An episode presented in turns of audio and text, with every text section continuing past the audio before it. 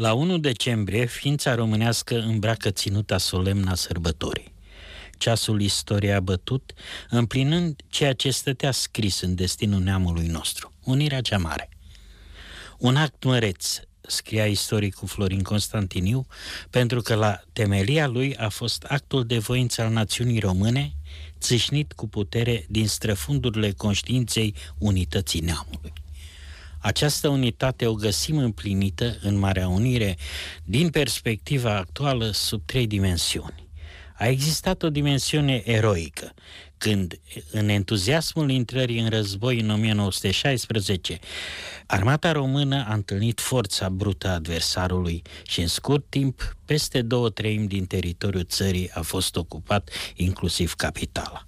A urmat retragerea Moldova, privațiunile, foametea, refacerea armatei, dezechilibru frontului și un entuziasm general în pregătirea ofensivei anului următor, a fost prețul de sânge de la Mărășești, Mărăști și Oituz, lumina speranței nu s-a stins însă niciodată. Primul semn al anului 1918 a fost pe 27 martie – sfatul țării la Chișinău a hotărât unirea cu Basarabia. Un sens nou se încrusta în lunga și frământata noastră istorie. De aici, activitatea diplomatică, o a doua mare dimensiune care a condus spre Marea Unire, a fost una dintre cele mai importante. Congresul Naționalităților din Imperiul Habsburgic, ținut la Roma, și, în mod deosebit, Consiliul Național al Unității Române de la Paris, recunoscut de toate marile puteri, avându-l în frunte pe Tache Ionescu și cu două mari simboluri care au fost părintele Lucaciu și marele poet Octavian Goga, pătrunși din viață deja în cântec, au asigurat aceste contacte permanente cu marile puteri.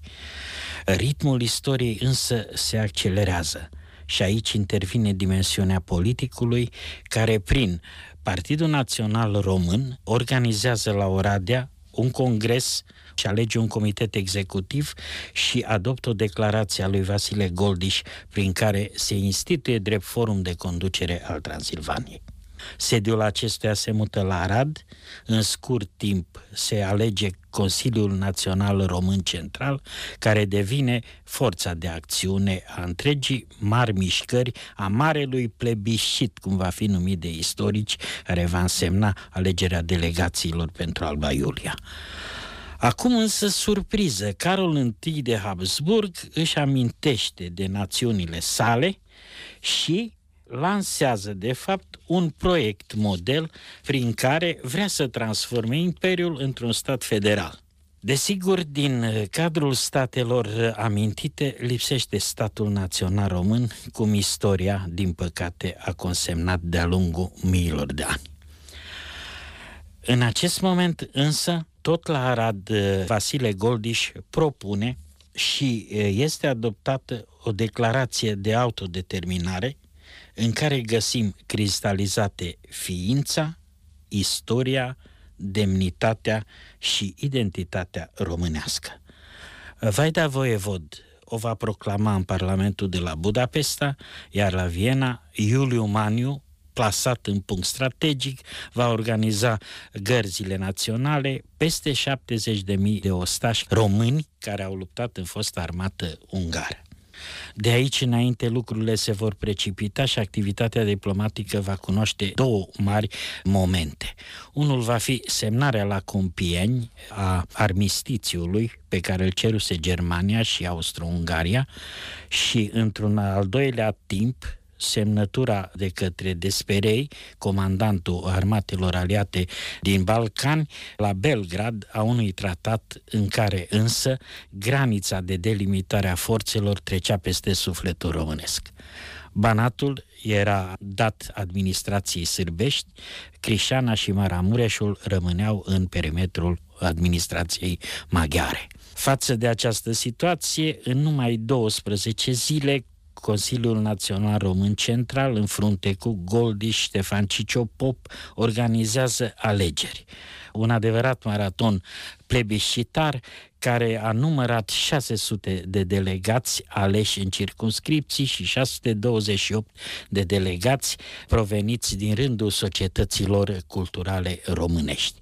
Astfel, Alba Iulia va cuprinde în cazinoul său la 1 decembrie 1228 de membri împuterniciți de întreaga populație românească, membri care vor vota în unanimitate alipirea Transilvaniei la regatul României.